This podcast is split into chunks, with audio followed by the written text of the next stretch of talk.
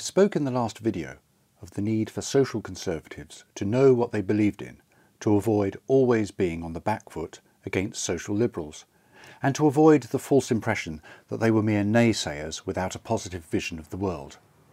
The core unit of society that any social conservative believes in is the family. The institution holding the family together is marriage. In recent years, marriage as we have always known it, as the union of one man and one woman for life, forsaking all others, has been under direct attack. The attack has not taken the form of a frontal assault aiming at abolishing it.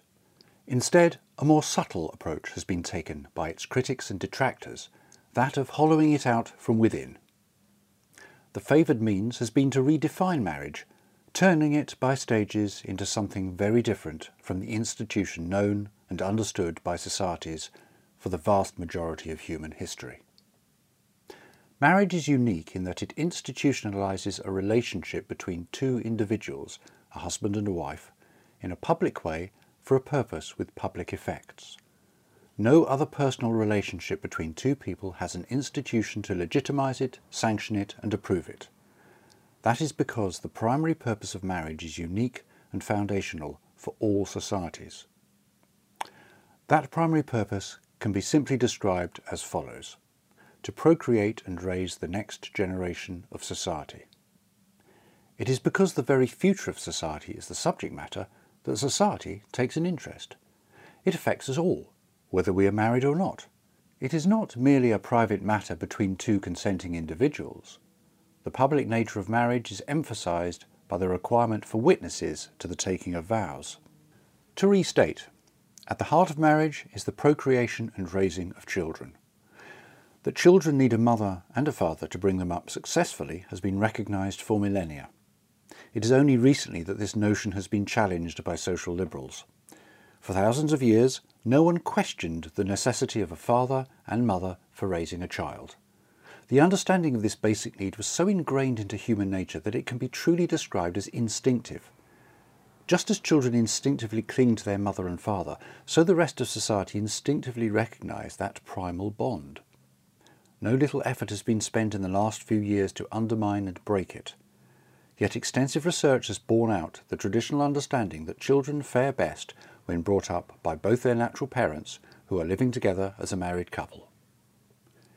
It is important to remember this when the liberal left try to redefine marriage as a union between two people of the same sex, or even between multiple partners in a polyamorous arrangement. The primary intended beneficiaries of marriage are children, the pairing together of couples of the same sex denies the child that close, regular contact with both his or her natural parents that is so crucial to a healthy, balanced upbringing. To bring up a child in a household that lacks one of his or her parents is to deny the child something very important to their development and their own identity. For many years this was recognised in adoption, of course, the adoptive parents were not the child's natural parents, but they followed, as closely as possible, the family structure that the child's natural parents would have provided. Most crucially, of course, they were a mother and a father to the child, giving their adopted son or daughter love and care in an environment of parental complementarity. A same-sex couple, by definition, cannot procreate. Two men cannot bring a new life into the world, neither can two women. When a same-sex couple tell the world that they are expecting a child, a member of the opposite sex has to be involved. That person of the opposite sex, the child's natural mother or father in fact, is normally excluded from the child's life. This is why, to a social conservative, same-sex marriage makes no sense, because it does not perform the primary purpose of a marriage, procreating and raising children. The same-sex couple cannot procreate, and the child is not brought up by both his or her natural parents. But redefining marriage as including same-sex unions is not the only direction from which conventional marriage has been attacked in recent times. There is another vital aspect of marriage that has also been changed, the lifelong, indissoluble nature of the union.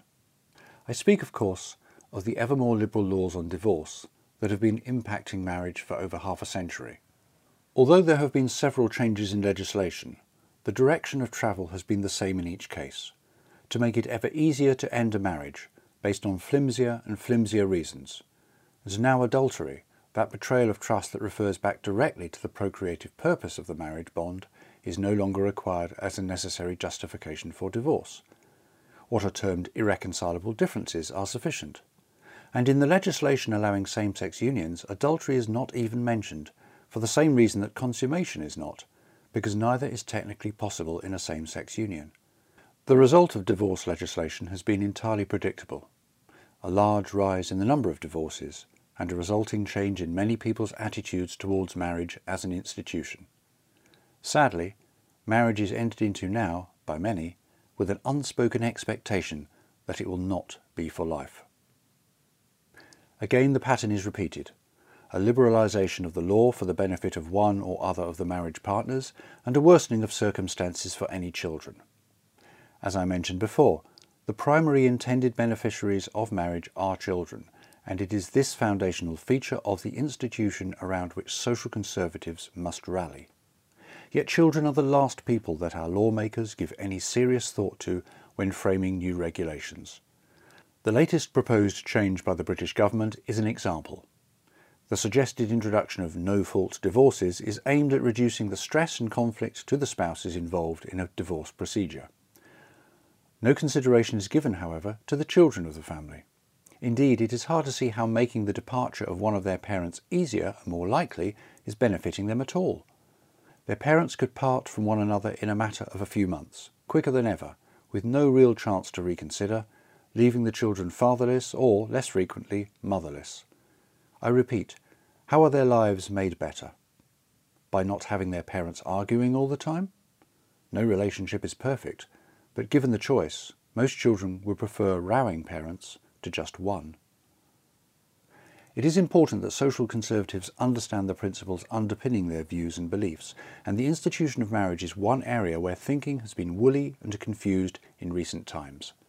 Social liberals have experienced very little effective opposition to their plans to change every basic social structure that is necessary to human flourishing. Marriage must be defended by going back to first principles, to the foundational purpose of matrimony, that of procreating and raising children the next generation of society. Because of this lack of clarity by conservatives over marriage, social liberals have been able to redefine marriage's chief purpose as a public declaration of love for another person. This is completely untrue.